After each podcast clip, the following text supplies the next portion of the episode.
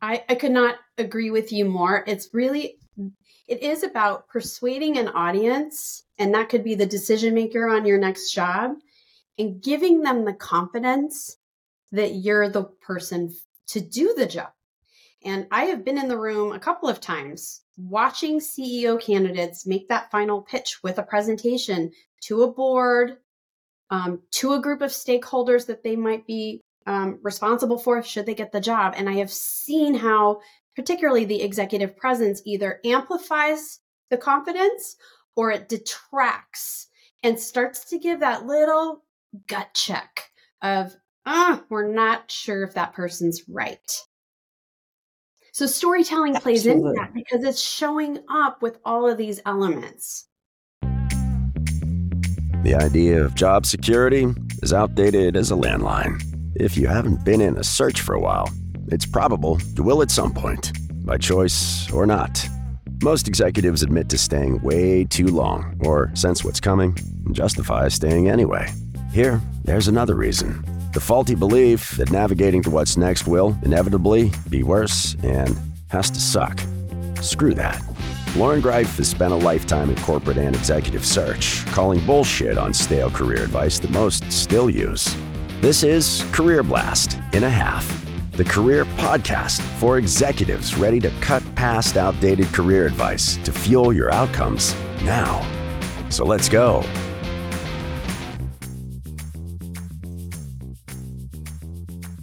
Yay! Welcome back.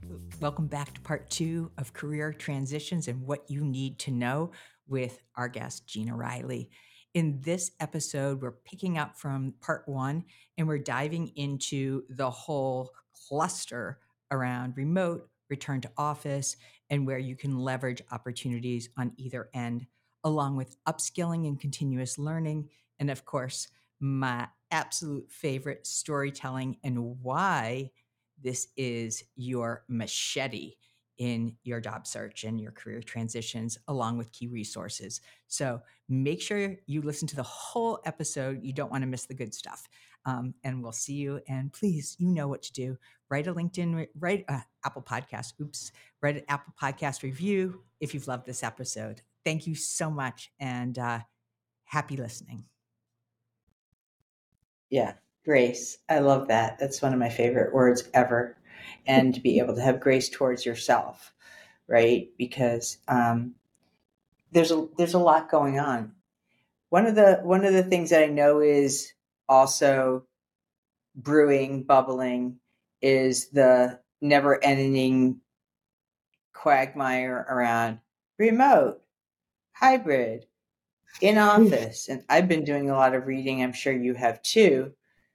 That opportunities that are not on site are, are, are getting less and less and less and less. And so now again, another kind of moral dilemma, right? Which is maybe you have been working on, in a remote or hybrid environment. And by the way, they've changed their policy, or you're about to set your value as, by the way, I'm not going to go on site, but only to find out that the market is changing and those opportunities are less and less and less. What are your thoughts about career transition and how to talk about remote, hybrid, whatever that location is? Because that's a big one.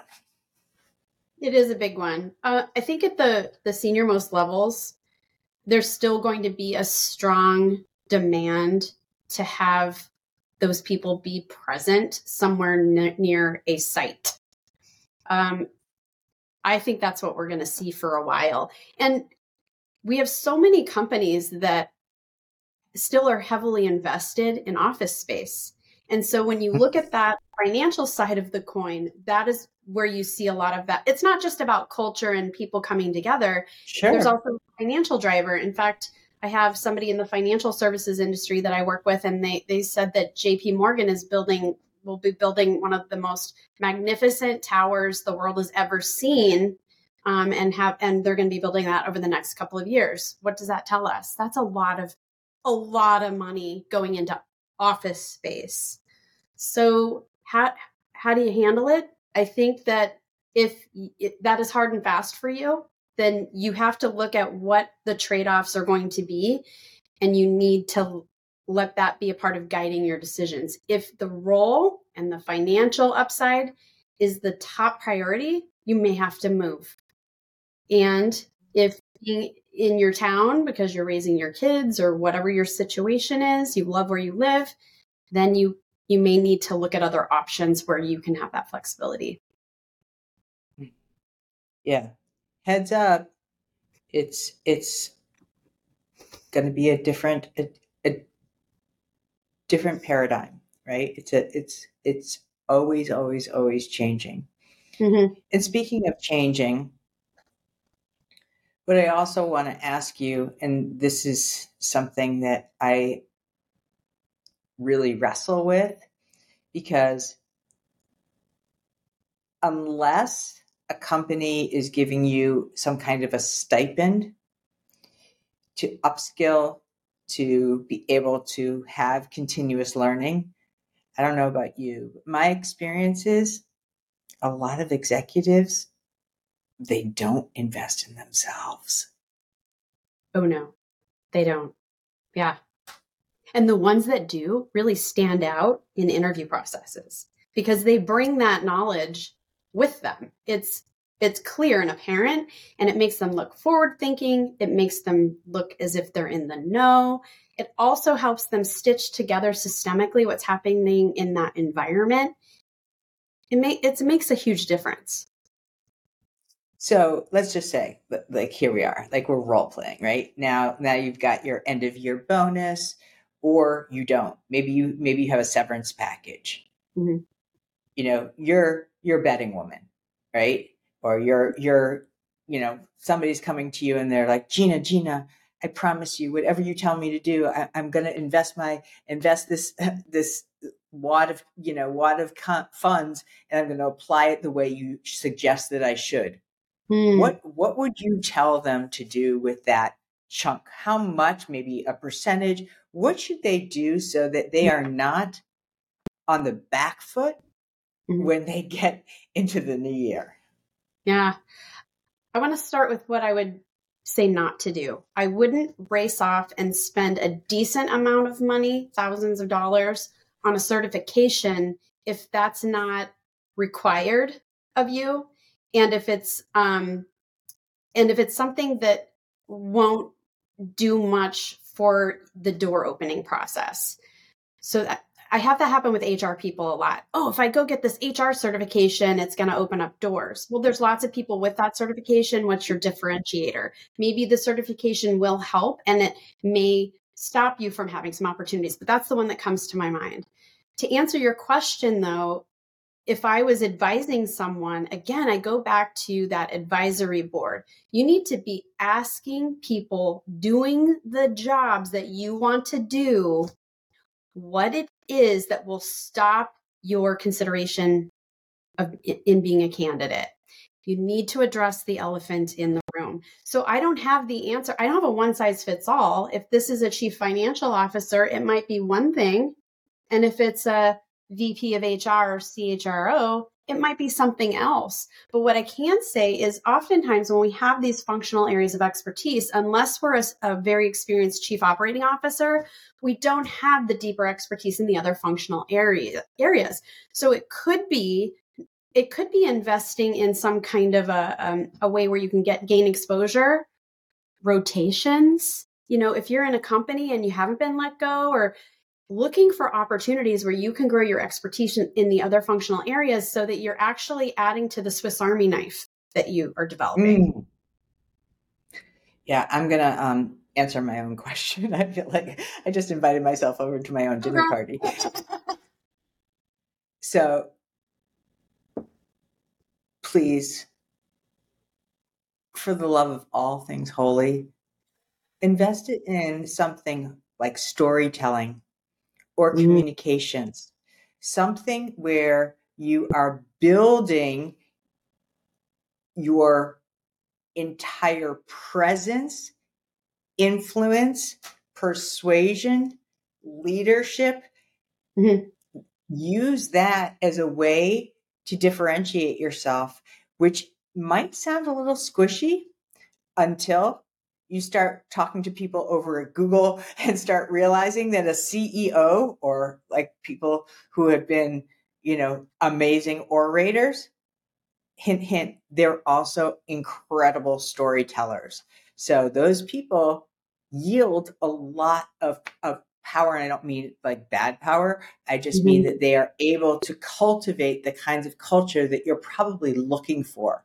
So, you know, go play Simon Says. You know, if you want to be like so-and-so, go do what they do. I, I could not agree with you more. It's really, it is about persuading an audience, and that could be the decision maker on your next job, and giving them the confidence that you're the person to do the job.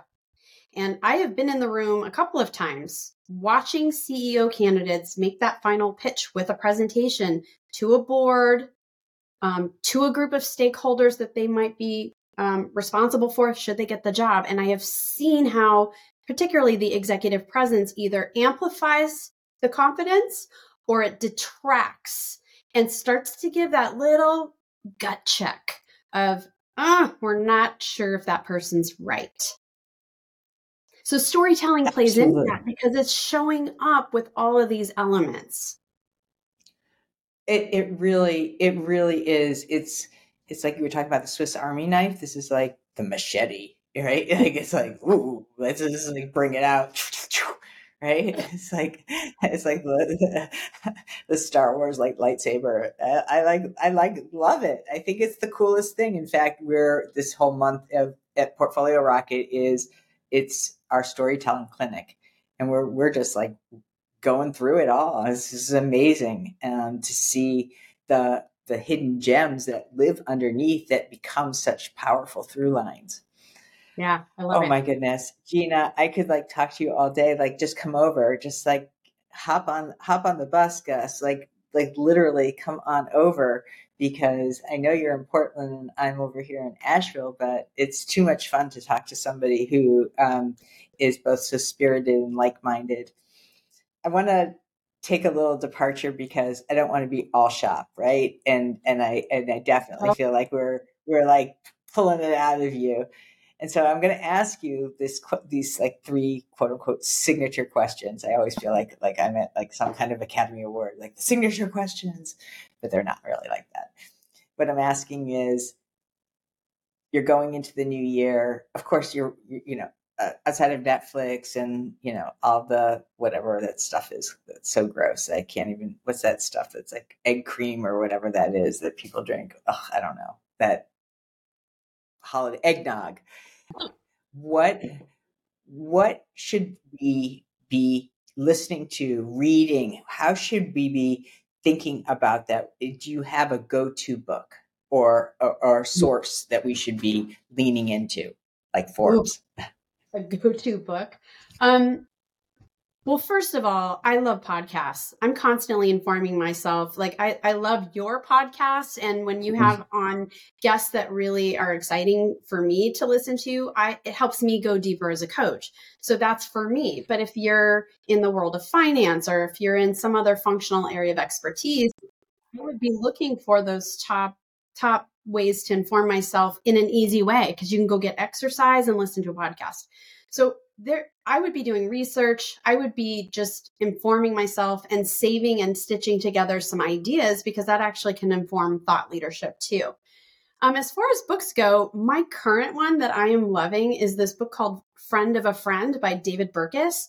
And the, the underpinning in it is we can get the most traction in our, in our, in our lives, but I'm threading it to career transitions by awakening dormant ties. People that we haven't talked to for a long time. It may be someone you went to high school with, college. It could be your first couple jobs. But there is social science that that says that because we haven't talked to them for a long time, that they have built up lo- professional lives that we're not a part of. We're in our echo chamber with our few safe people we're going to make con- you know, contact with. Hey, I'm going through a career transition. But you start reaching out to people and awakening those dormant ties, you actually could oh. get traction. Oh, it's it literally is like an explosion. And people are always like, is that creepy that I reach out to this person after ten years? And I'm thinking to myself, yeah. creepy? Why would it be creepy? Like, aren't you like excited to talk to somebody that you went to grade school with? And like, true story, my childhood best friend, literally my childhood best friend, we found out that we both live in Asheville. Now, this is not a big place. And we hadn't no. seen each other in more than more than like forty something years. And we like hang out and we just like crack each other up. We're like, oh my God, do you remember when we were watching Sesame Street? So totally. those dormant ties, those dormant ties are a real deal. And and they're rich because they're rooted in, in some cool history. What is also, what is, what is a post-it that would be very relevant and and and hopefully, you know, a, a, a meaningful reminder that people should put anywhere near them on their computer that says, like, I don't want to be cheesy, like, you go girl. Oh, what does yours say? What does it say? This says, who else, who else should, should I talk to? And why is that yours? I love that you have that right there. Why? I hold it up to all of my clients because when you're networking and you have these great conversations, what typically happens? Okay, that was nice. And I go back to my office. I don't reach back out. I don't, I may thank them, but I don't circle back, et cetera. But when you're in that moment and you've got someone who's really trying to help you and you say, and, and connections are happening, huh? Based on this one topic, do you have someone else that you recommend that I talk to? And are you willing to make a warm introduction? If every single networking call or conversation um, cracks open another conversation, now we're right. cooking. Yeah, force multiply. Let's do it, right? Right. Yeah. So I have it on a post-it, right. literally on my mule, on All my right. Moscow mule cup. I'm literally, I'm almost like holding my breath now because the last question is what your walk-up song is. Well, I know that you ask this, and it's one of my... Yeah, like, did Deborah tell you? It's, oh, it's one of my obsessions. Well, I listen to your podcast, so I know. Um, I have right. such a hard time because I love music and I love inspiration. And so I, I, we have this conversation in my family all the time. I, I have a couple. Um, for a long time, it's been Unstoppable by Sia because I love the lyrics of, you know, I'm I'm unstoppable. I'm a Porsche with no brakes. I'm invincible. I win yes. every single game. Um, but to fire myself up, I love Supermassive Black Hole by Muse. Um, the first, because when you walk up, you only get a few seconds and that, right. the beginning of that song, it's just like, F yeah. I mean, like I, I, I want to do like Matrix, um, kicking and stuff. I mean, um, but lately, um, I, I love throwback music too. And, um, I had to go like, look up who sings it. It's Sam and Dave, but I also like, I'm coming, hold on, I'm coming, because the beginning is also instrumental. And then I can just imagine an audience like, you know, hold on. Yeah, sing it, Gina. Has anyone sang it for you before? Oh God, no. But but there's always a first, right? That's me. Yeah, I know. Good on you. So- Good on you. Listen, I, like I said, we'll be doing this sometime again soon. I want to thank you for your tremendous contributions on LinkedIn and also congratulations on being recognized in Portland as one of the top coaches and as a contributor on Forbes. So no, no small shakes here. And um, just for you, you being you, you're wonderful and you have helped so many people. And this holiday season, go help somebody else. Please lend a hand, make someone smile, bring them a fruitcake. I don't care what it is. do something, because when you do things like giving, it just makes your heart get so much bigger. And we need more of that. And not just now, always. If you feel like giving to us, you know how you can return this favor in a heartbeat. Just write us a link, a review on Apple Podcasts.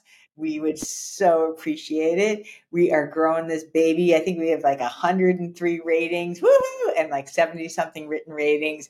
And we are on our way, because we are literally stopping for nothing. So until next time, thank you again, Gina, and uh, have a great rest of your night, everyone.